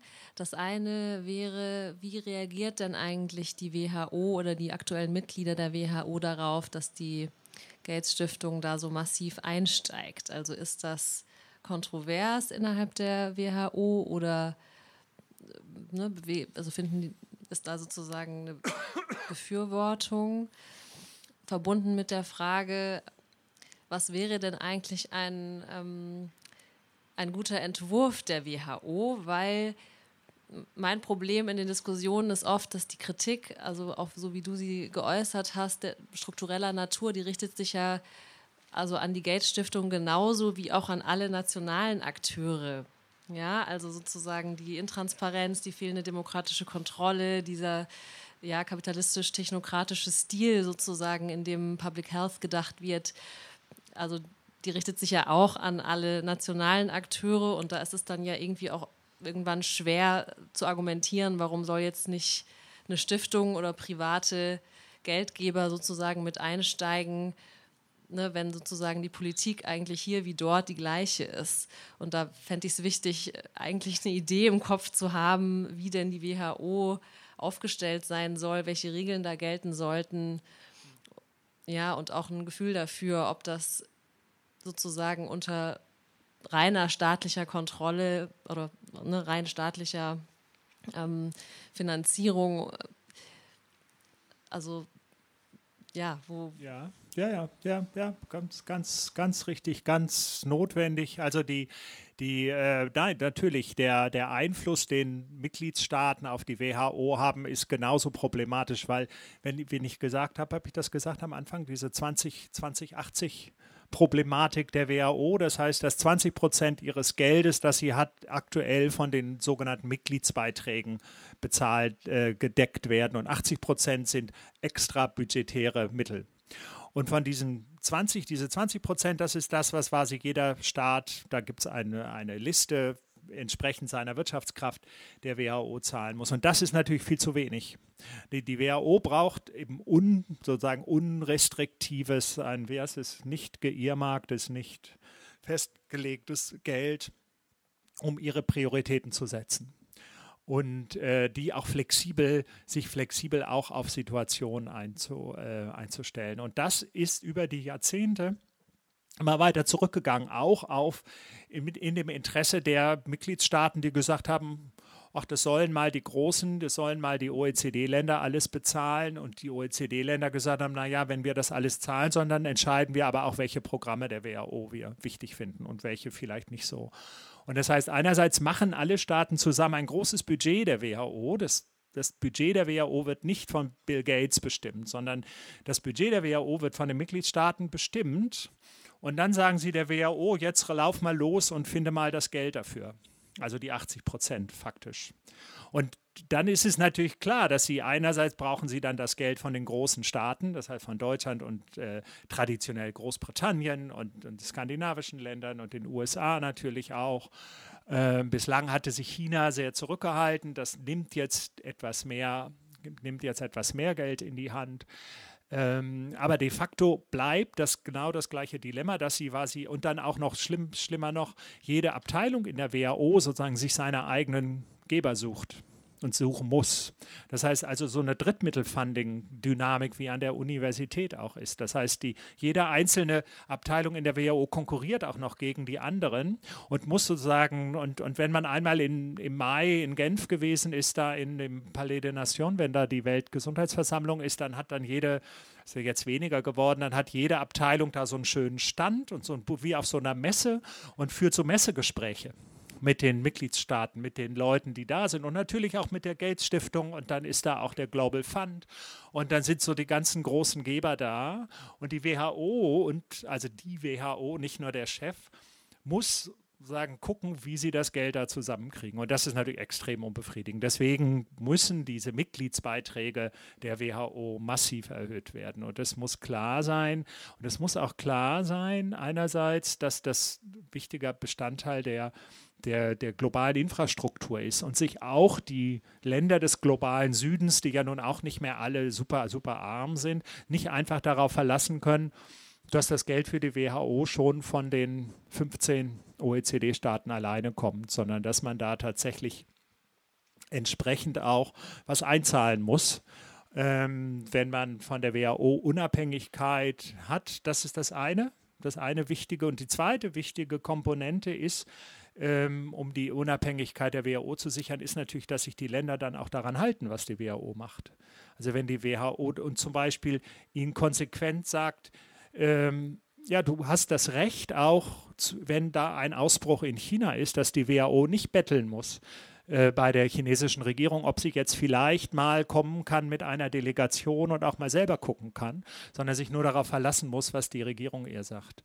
Sondern dass der WHO-Direktor sozusagen gezwungen ist, erst so eine Schamoffensive zu machen und dann irgendwie einen großen Fototermin mit dem Präsidenten ähm, sich zu bereit zu erklären, damit dann vielleicht mal die WHO-Delegation kommen darf. Und das ist jetzt nicht gegen China gerichtet, sondern das ist natürlich bei den anderen Regierungen genau das Gleiche. Also die Frage, wie weit verlässt man sich oder wie weit gibt man dieser internationalen Organisation wirklich auch die Autorität, an die man sich dann eben auch halten muss, äh, wenn die einem Vorschläge macht und Empfehlungen ausspricht und sagt, so geht es lang. Ähm, so, und dann kann man sie hinterher, muss man sie hinterher möglicherweise auch kritisieren. Und dann heißt das nicht, dass die WHO immer die absolut richtige Entscheidung trifft.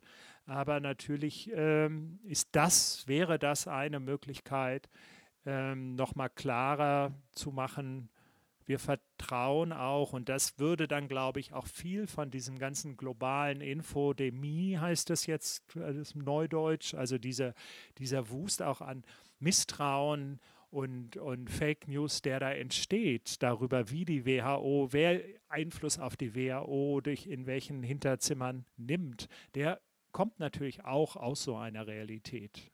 Dass solche Geschichten, wer hat, wer hat die WHO äh, zu welchem Themenschwerpunkt getrieben oder nicht, natürlich dadurch kommt, und dieses große, dieses große, große Polio-Ausrottungsprogramm, das ist von ganz wesentlich von US-amerikanischen Akteuren. Das ist die Rotary Stiftung, das ist die Gates Stiftung, die US-Regierung. Das ist auch deswegen für die so wichtig, weil die USA ein Trauma in den 50er Jahren mit ihrer eigenen Polio-Epidemie hatte.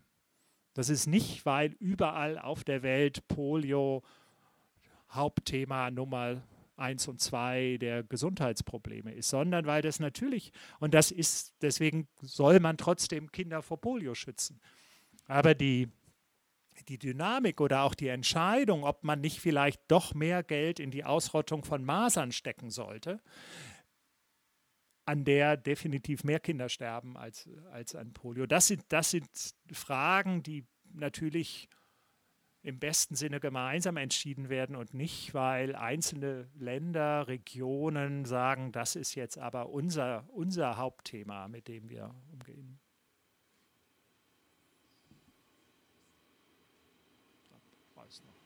Mm, danke, das war super interessant. Ähm, ich habe noch eine Frage zu, äh, also Gates ist ja Gates, also Kapitalist. Ähm, das ist irgendwie klar, da, da müssen wir mit leben. Und meine Frage ist jetzt äh, Organisationen wie Medico oder auch kleinere ähm, emanzipatorische Organisationen, wie können die, also es fließt ja Geld von Gates, äh, also von der Stiftung, ähm, wie können die praktisch ihre Arbeit positionieren und irgendwie auch partiz also partizipieren jetzt in irgendeiner Form? Also wie kann man trotzdem, obwohl die Ausrichtung eine andere ist, ähm, als emanzipatorische Organisation von, ähm, von den Mitteln, die da sind, ähm, irgendwie profitieren, beziehungsweise dass man irgendwie versucht, die eigenen Mittel aufzustocken äh, mit dem, was bei Gates da ist. War das jetzt klar oder war das unklar? Ja, ja, da habe ich auch gleich die Antwort drauf. Natürlich hat Medico auch eine Stiftung, ja. Also ganz schlicht, ganz schlicht gesagt. Natürlich ist tatsächlich die, ähm, nein, wir kriegen kein Geld von Gates. Ich fände das auch schwierig. Nein, nein, nein, nein, ich verstehe das schon. Aber natürlich ist die Frage klar, wie, wie kann eine andere, eine andere, so anderer Blick auf die Welt äh, und, und andere politische Akteure gestärkt werden in der, in der globalen die, Gesundheit. Die setzen ja praktisch, ähm, die setzen ja Strukturen. Ja. Und ja, ihr arbeitet in den, ihr arbeitet ja in den gleichen Orten, an den gleichen Ländern, ja. an ähnlichen Themen. Und äh, ihr müsst ja irgendwie sozusagen euch damit, äh, damit klarkommen. Also was wir, was wir tun, ist natürlich, also wir machen, also wir, was wir machen, wir haben Partner vor Ort, die gesundheitspolitisch aktiv sind, lokale Akteure. Wir gehen nicht irgendwo hin und sagen, hier, das ist aber blöd, was die Geldstiftung da macht, sondern wir versuchen Menschen, die da leben, die sozusagen die Erfahrung auch haben von dem, was Gates macht oder was die Programme machen oder was schiefläuft in ihrem Gesundheitssystem und in ihrem Land, das besser zu machen. Und die unterstützen wir da drin. Das ist, das ist das, was wir als solidarische Hilfe verstehen, was sozusagen eben nicht sagt, wir werden auch nicht der Anti-Gates in dem Sinne, dass wir jetzt sozusagen bestimmen, weil wir wissen ja besser, was als Gates, was, äh, was gemacht werden muss, aber zentral ist, ist gar nicht so entscheidend, was wir wissen, sondern entscheidend ist natürlich, was die Menschen vor Ort auch wissen. Also und dass das ein gemeinsames, solidarisches Gesundheitsbewegungsmoment ist, das wir mit dem People's Health Movement auch fördern und dessen Teil wir auch sind, das sind, das sind die Strukturen, die da wichtig sind. Und da muss man eine gesunde Distanz natürlich halten, also eine notwendige Distanz. Man muss immer, deswegen sagte ich das, was da mal Multi-Stakeholderismus genannt wird oder diese Public-Private Partnership-Initiativen, die auch nicht Bill Gates erfunden hat, muss man sagen. Ja, die gibt es seit den, vor allem seit den 90er Jahren ist das auch ähm, schon entstanden, in der diese Idee, dass man eben nicht mehr Politik in einem öffentlichen Raum macht und dann natürlich auch Beziehungen zu privaten Akteuren hat, weil natürlich sind es private Akteure, die bestimmte Unternehmensstrukturen haben und die auch, auch, auch, auch äh, Kleinbauern sind private Unternehmer, die in, gucken müssen, wie sie ihre Sachen vermarkten und die man dabei möglicherweise stützen muss, damit die Märkte besser funktionieren. Das ist ja nicht, dass das sozusagen darum geht es ja nicht, sondern es geht aber darum, dass tatsächlich dieser Selbstverständnis, mit der diese Privat denkenden Akteure, wie, gerade auch die großen Stiftungen und die großen Konzerne, die immer schon mit Teil der Entscheidungsfindung sind und nicht sekundär quasi dann in ein Verhandlungsverhältnis eintreten müssen, wo man sagt, gut, dann mach deine, deine Preisgestaltung für diesen Impfstoff transparent und sag uns, und wenn das überzeugend ist, dann wie viel Geld. So, wir wollen uns nicht darauf verlassen, dass du sagst, ja, ich werde mit diesem Impfstoff keine Profite machen, wie das jetzt die großen Konzerne machen, wie AstraZeneca. Das ist schön, dass Sie das sagen, aber das ist natürlich Public Relation. Das Entscheidende ist, dass Sie transparent sein müssen, was Sie ausgegeben haben und wie man tatsächlich dann sagen kann und dass Sie in der La und dass Sie bereit sind, dann eben auch Ihr Wissen zu teilen und dass Sie sagen, gut, das muss dann auch eine Firma, eine Impfstofffirma in Indien herstellen können. Und das muss, das muss, und da muss man Technologietransfer machen und da muss man klar sagen, das sind Dinge, die eben nicht mehr monopolisiert werden dürfen im globalen Norden, sondern dass das, wenn man sagt, es ist ein globales Problem, das wir mit einem globalen öffentlichen Gut nur lösen können, wie einem solchen Impfstoff, dann wäre das jetzt die Situation, in der man das ändert. Und das ist so etwas wie wir dann auch versuchen, an solchen Debatten teilzunehmen. Und da sind wir auch nicht, da gibt es auch nicht die eine Zivilgesellschaft, die das immer alles gleich sieht, sondern da gibt es auch unterschiedliche Strategien. Es gibt auch Teile der Zivilgesellschaft, die mit in diese Public-Private Partnership-Strukturen mit reingehen und die sagen, es ist wichtig für uns, dass wir das, da unsere Stimme erheben. Da kann man sich auch darüber streiten, ob man das tut oder ob man das nicht tut. Wir denken, es ist gut, da kritisch drauf zu gucken, genauso wie wir kritisch darauf gucken, mit wem die WHO auf welche Weise kooperiert. Das ist das, was wir als unsere Aufgabe dann vor Ort auch sehen. Also ich muss, ich muss ehrlich sagen, ich bin ein bisschen erschreckt darüber, wie sehr wir alle schon an die neoliberale Denkweise gewöhnt sind. Weil alle Leute hier äh, reden so, als wenn es normal wäre, dass diese Leute keine Steuern zahlen und die Leute keine Rechte haben. Und das finde ich sowas von, also es muss ja eigentlich andersrum sein, strukturell. Diese reichen Leute müssen die Steuern zahlen, dann, dann sind nämlich auch Institutionen gezwungen, transparent zu sein. Das ist Demokratie. Und es ist schon so lange anders gemacht worden, dass wir das so gewöhnt sind dass wir ja doch irgendwie damit rechnen, wie können wir äh, Bill Gates seine tollen Gelder einsetzen. Sogar ich fange schon so an, zu denken. Ich denke, Bill Gates soll doch die äh, Öko, äh, den Basalt äh, auf die äh, Felder streuen, damit das CO2 äh, aus der Luft weggeht. Ja, aber es ist ja eigentlich nicht demokratisch. Demokratisch wäre andersrum. Und äh, das ist das Strukturelle, was du schon am Anfang gesagt hast und weswegen die 17 Ziele für Nachhaltigkeit so schwer zu erreichen sind. Aber ich wollte noch mal ergänzen, was vorhin gesagt wurde und was ein bisschen vermischt wird oder auch benutzt wird von den Rechten.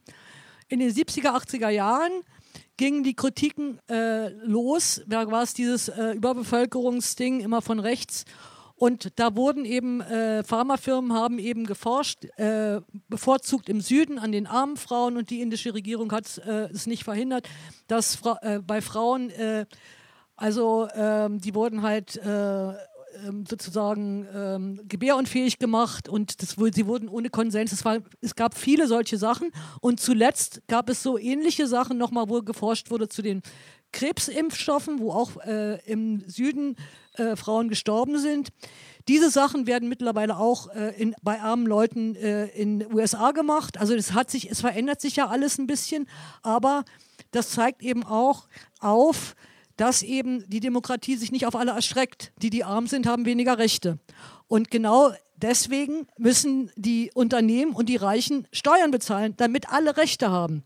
So rum müssen wir denken und nicht immer denken, die, weil nämlich jetzt geht es ja weiter. Der Jens Spahn, der macht ja, obwohl wir gesehen haben mit Corona, Gott sei Dank sind bei uns nicht so viele Leute gestorben, weil wir ja noch ein halbwegs existierendes Gesundheitssystem haben, während in den südlichen europäischen Ländern mehr Leute gestorben sind, weil das schon noch weiter kaputt gemacht worden sind. Auch weil Deutschland so eine Spardruck gemacht hat auf den Süden. Und dann hieß es, ach ja, dann werden wir ja das ja für die Zukunft bewahren, damit die nächsten Pandemien, damit wir. Nee, der Jens Spahn macht jetzt sofort weiter. Er hat jetzt Gesetze losgelassen und da ist am 30.09. Äh, Proteste von Verdi-Frauen aus dem Gesundheitsbereich, um wieder die Zwänge der Weitereinsparung der Gesundheitsversorgung der Krankenhäuser bei uns zu erzwingen. Das heißt, die neoliberale Politik wird gerade weitergemacht. Und der Jens Spahn war vor, bevor er Gesundheitsminister war, war er äh, angestellt beim Lobbyverein äh, für die Pharmaindustrie. Also das ist genau das, woran wir uns alle schon gewöhnt haben. Das ist aber nicht Demokratie. Das ist leider ein Besitzstandsfeudalismus. Und was wir haben wollen, was wir brauchen, um zu überleben, ist eine Erdklimademokratie. Und deswegen müssen wir auch die WHO und die großen globalen Institutionen, die wir dafür brauchen, einfordern, dass sie gestärkt werden und dass die Unternehmen Steuern zahlen und die Reichen Steuern zahlen. Das ist eigentlich das Wichtige glaube, das hatte ich, aber ich hoffe, dass das nicht untergegangen ist in meinem Vortrag. Also das habe ich aber gesagt. Also das, da bin ich mir eigentlich sicher. Ähm, das hoffe ich, dass ich das nicht vernuschelt habe.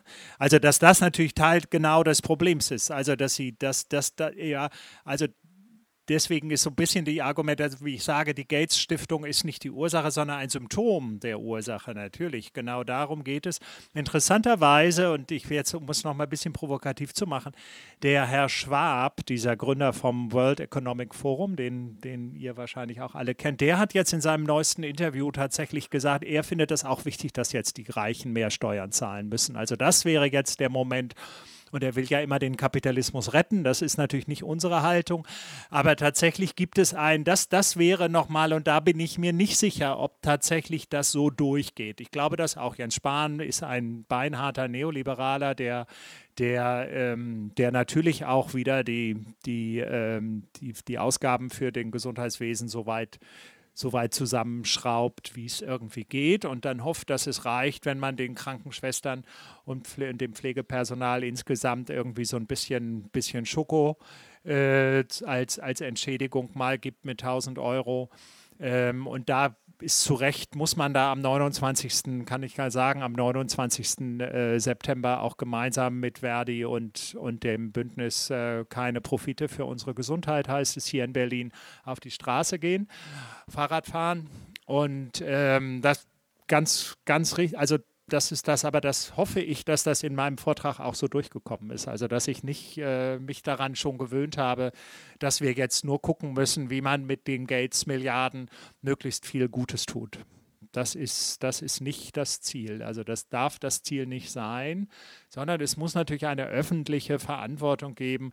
Es muss eine Reichenbesteuerung geben. Es müssen die großen Gewinne, großen Gewinne müssen, äh, wer hat, wer hat, der gibt. Ist jetzt die schöne, die schöne äh, auch Mieten, Mietenkampagne hier, was, wo klar ist, äh, ja, also das sind, das sind natürlich die, die Herausforderungen. Und da ist aber, und da muss man ja natürlich leider sagen, da sind einem die UN-Organisationen natürlich erstmal auch nicht so direkt eine Unterstützung. Ja, weil die müssen natürlich weiterhin in einem System operieren, in dem sie erstmal auch zwar verbal sozusagen solidarische äh, Lösungsansätze unterstützen können, aber natürlich nicht zu diesen grundlegenden ähm, kapitalistischen Produktionsbedingungen vorstoßen.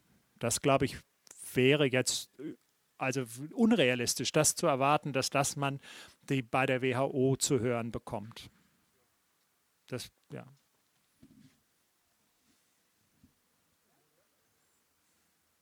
Ich wollte kurz was sagen zu dem, was die Vor Vorrednerin angesprochen hat mit den ähm, emanzipatorischen NGOs und der WHO ähm, aus eigenen Erfahrungen. Ich bin Ärztin, habe in den letzten paar Jahren ähm, war in dieser NGO-Welt unterwegs mit kleinen emanzipatorischen NGOs und da ähm, haben wir viel darüber diskutiert und mussten uns viel mit diesem Problem auseinandersetzen, dass ähm, die WHO ja auch kleine emanzipatorische NGOs fördert, wenn die bestimmten ähm, Voraussetzungen entsprechen und bestimmte Projekte einreichen, die ähm, akzeptiert werden.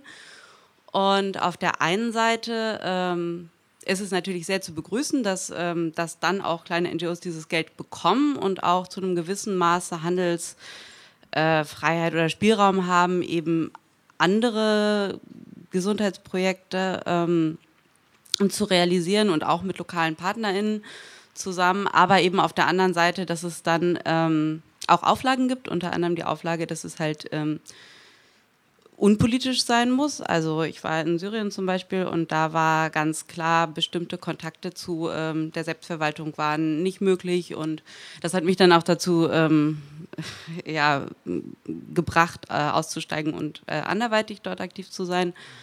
Aber ähm, da kam dann auch ganz viel äh, dieses Problem ähm, zustande, dass, dass die lokalen Partnerinnen, die das Geld dann hinterher bekommen haben, davon abhängig waren, dass eben die Partner mit der WHO zusammengearbeitet haben. Und das war einfach ein super großes Dilemma, dass auf der einen Seite, wenn wir jetzt sagen, wir machen das nicht mehr, wir wollen halt nicht die Politik unterstützen, wir wollen kein äh, Geld von der Gates Stiftung haben, gleichzeitig dieses Geld aber eben auch nicht mehr an die lokalen Partnerorganisationen gefloss, geflossen ist.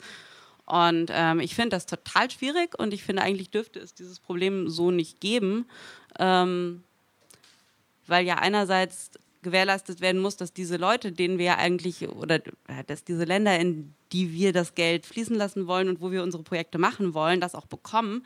Aber dass das auf der anderen Seite irgendwie abhängig davon ist, von, von eben privaten Finanzi Finanziers und halt auch von dieser, von dieser Auflage, dass es halt unpolitisch sein muss und dass humanitäre Hilfe unpolitisch sein muss.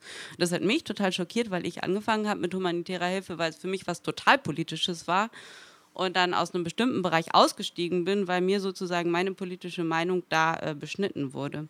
Und ich finde aber, diese Diskussion sollte, ähm, sollte weitergehend auch von dieser Seite beleuchtet werden, dass, ähm, dass es irgendwie viel mehr öffentliche Gelder sein müssten und viel weniger auf der einen Seite halt entweder private Spendengelder oder halt äh, an solche Stiftungen gebundene Gelder.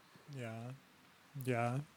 Ja, das ist eine, eine schlimme und immer wieder, also tatsächlich, wo ich auch an die Grenzen meiner sozusagen diplomatischen äh, Belastbarkeit gerate. Also nicht, dass ich so viel mit der WHO als WHO zu tun hätte jetzt in diesen Debatten. Aber natürlich ist es unerträglich, dass die Weltgesundheitsorganisation die Bombardierung von Krankenhäusern in Syrien sozusagen beklagt und dass da Kriegsparteien irgendwie, irgendwie, äh, dass da auf einmal Bomben vom Himmel fallen und eben gezielt auch äh, humanitäre Akteure und vor allem eben auch Gesundheitspersonal angegriffen wird, was natürlich jeder Genfer Konvention widerspricht und sich gleichzeitig aber natürlich nicht diese nicht benennt, wer denn diese Kriegsparteien sind, wer das tatsächlich macht. Das heißt, die WHO auf eine Weise in dieses multilaterale Politikwesen eingebunden ist, das ist einem natürlich als Mensch, der betroffen ist, der, der sozusagen helfen will, der den Menschen vor Ort auch zur Seite stehen will, natürlich es völlig unmöglich macht, dieser, auch diesen internationalen Organisationen überhaupt noch über den Weg zu trauen. Das ist natürlich völlig klar. Und wenn man weiß, dass die, so, also das, das ist natürlich etwas, wo die, dieses Neutralitätsgebot der humanitären Hilfe natürlich gerade heute war, gab es eine große zwei Stunden Debatte beim bei, äh, dazu zu humanitärer Hilfe in Syrien und wie das geht und was da geht und äh, ob man das überhaupt machen soll oder nicht. Ähm, das ist, das ist einfach, äh, da ist einem die WHO, muss man vielleicht mal drastisch sagen, dann auch möglicherweise wenig eine Hilfe. Also weil diese Voraussetzung, dass man dann Geld über die WHO bekommt, eben genau zu solchen äh, absoluten Maulkörben führt. Und das ist eben nicht nur für die Geldempfänger ist, sondern für die WHO natürlich selber. Und ich würde erstmal unterstellen, dass auch den WHO-Mitarbeiterinnen und Mitarbeitern das nicht leicht fällt. Und das ist eigentlich die, das Dilemma für sie natürlich noch größer als, als für mich, der ich mich darüber aufregen kann, dass die WHO da so blockiert ist, oft in ihrem eigenen, in ihrem eigenen Korsett sozusagen eingespannt ist, genau solche Dinge nicht zu sagen, solche Dinge nicht anzuprangern. Und das, auch das würde ich sagen, muss sich ändern. Das meine Vision von einer besseren UN, von einer besseren Weltgemeinschaft, wenn man davon reden will, heißt auch, dass wir natürlich, dass das geht, dass die WHO so etwas sagen darf und dass alle Mitgliedsorganisationen sagen, ja, ich lasse mich auch kritisieren von der WHO. Das gehört zu ihren Aufgaben.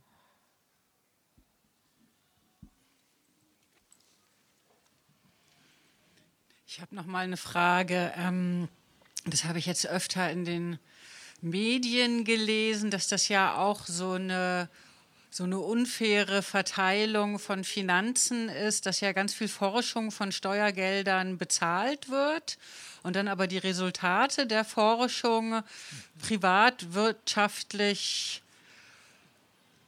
für die Unternehmen Hm. dann in Form von Profiten genutzt werden. Also die dürfen die Forschung nutzen Ja. und verkaufen dann aber die Produkte und streichen die Profite ein, Ja. die aber mit Hilfe der Steuergelder überhaupt erst ähm, erzeugt werden konnten. Diese, diese, also zum Beispiel Medikamente oder ja. und da wollte ich mal hören, was das ähm, äh, stimmt sicher. Also ich finde, es hört sich sehr logisch an, aber was das so ungefähr für für Zahlenverhältnisse sind und ob das in unterschiedlichen Ländern unterschiedlich ist vielleicht. Also vielleicht noch mal so ein bisschen detailliertere Informationen dazu. Nein, es ist jetzt schwierig. Also ich habe jetzt keine konkreten Zahlen. Im Moment schwirren ja große Milliardenbeträge durch die Luft. Also wie viel Gelder jetzt für die für diese ganze Covid-Forschung und, und Bewältigung zur Verfügung stehen. Das Team Europe mit äh, Ursula von der Leyen an der Spitze hat ja bei ihrem großen Fundraising-Event im, im März schon damals äh, Milliarden eingesammelt. Ich glaube, der aktuelle Stand dieser dieses äh, Covid-Solidaritätsfonds äh, beträgt im Moment 18 Milliarden Euro oder sowas. Und da werden, werden jetzt nicht nur Impfstoffforschung finanziert, sondern es soll dann hinterher natürlich auch die Impfstoffe damit bezahlt werden. Das Dilemma ist, und das, was, was Sie ganz richtig sagen, ist, das Problem ist, dass man eigentlich und das ist, das ist ein bisschen das Widersprüchliche, warum das eigentlich nicht geht. Das finden wir auch völlig absurd. Aber wenn man das Bundesministerium für Forschung und äh, Bildung und Forschung heißt es, ne? BMBF. Wenn man das fragt, und das haben wir jetzt gerade auch wieder gemacht, ja, wieso konditioniert ihr denn nicht das Geld? Also ihr fördert, ihr gebt sozusagen ja den, den Unternehmen oder auch den, den Unis ähm, Forschungsgelder ja, für Forschungsanträge. Und die Forschungsanträge werden beurteilt vom BMBF und dann gibt, ihr, gibt er ihnen viel Geld möglicherweise. Im Moment gibt es da hunderte von Millionen, vielleicht auch mal eine Milliarde für irgendwelche wahnsinnigen großen Programme. Und dann sagen sie, ja, aber das ist sozusagen, das ist für, für Forschungsförderung und Forschungsförderung muss unabhängig, die Forschungsinstitutionen müssen unabhängig sein. Und deswegen konditionieren wir das Geld nicht. Ja, ich meine, jeder, jeder blöde, jedes blöde äh, Buch, das mit Geld von irgendeiner Stiftung äh, gefördert wird, da steht, da wird, wird natürlich konditioniert. Da wird irgendwie reingeschrieben, dieses Geld ist, dieses Buch ist mit Mitteln der Stiftung gefördert und am Ende sagt die Stiftung auch noch, wir geben euch das Geld, damit das Buch aber nicht so viel Geld kostet. Natürlich ist das so, damit sich das alle leisten können oder damit das am Ende sogar umsonst ist oder so. Ja, so steht das dann in dem Fördervertrag. Bei wissenschaftlicher Forschung ist das nicht der Fall. Wissenschaft ist frei. Das ist so die historische Begründung dafür, warum das wohl so ist in Deutschland. Und äh, die andere Begründung ist, die jetzt auf der Ebene dieser globalen Debatten, die ich so kenne, ist, dass einfach die Akteure, die das verhandeln, sagen, ja, man darf den Forschern nicht so viele und diesen Unternehmen, die ja Forschung und Unternehmen sind, denen darf man nicht so viele Steine in den Weg legen. Und die müssen sozusagen das, und man, man, das bleibt total intransparent. Also man, man verhandelt dann natürlich irgendwie, und das macht ja auch die EU-Kommission, verhandelt ja gerade auch mit den, mit den Konzernen äh, über diese Millionen von Impfstoffdosen. Ne?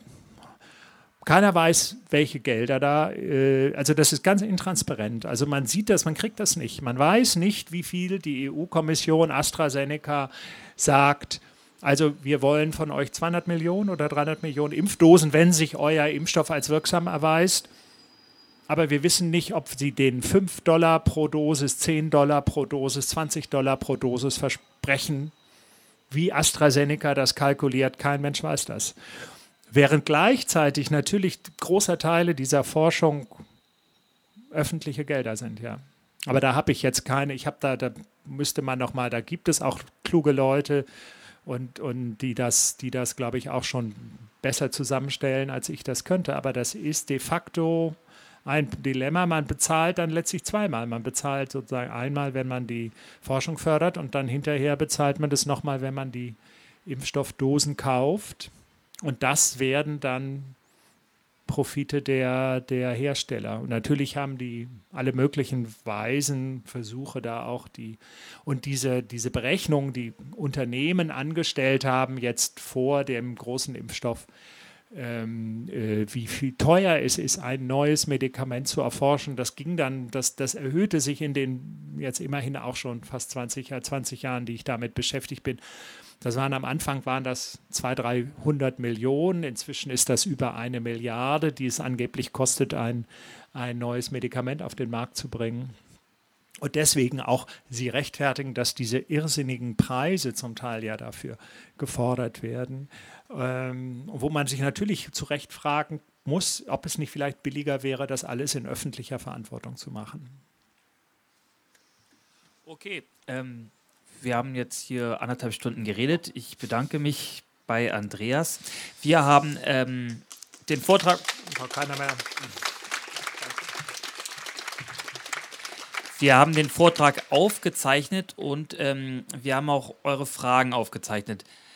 Ähm, wir würden die gerne die, die Leute, die Fragen gestellt haben, das auch mit ähm, in unsere Soundcloud stellen. Wenn es jemand was dagegen hat, dann schneiden wir es ab. Dann gibt es sozusagen nur den Vortrag. Aber eigentlich waren es äh, sehr gute Fragen und äh, sehr gute Antworten, die, finde ich, ähm, auch es wert sind, dass äh, die Leute, die es heute hier nicht hingeschafft haben, äh, die sich anhören können. Äh, wenn es Einwände gibt, also wenn jemand das nicht will, ich äh, stehe hier an der Bar, dann einfach zu mir hinkommen und sagen dann nein, dann schneiden wir es weg, dann gibt es nur den Vortrag von Andreas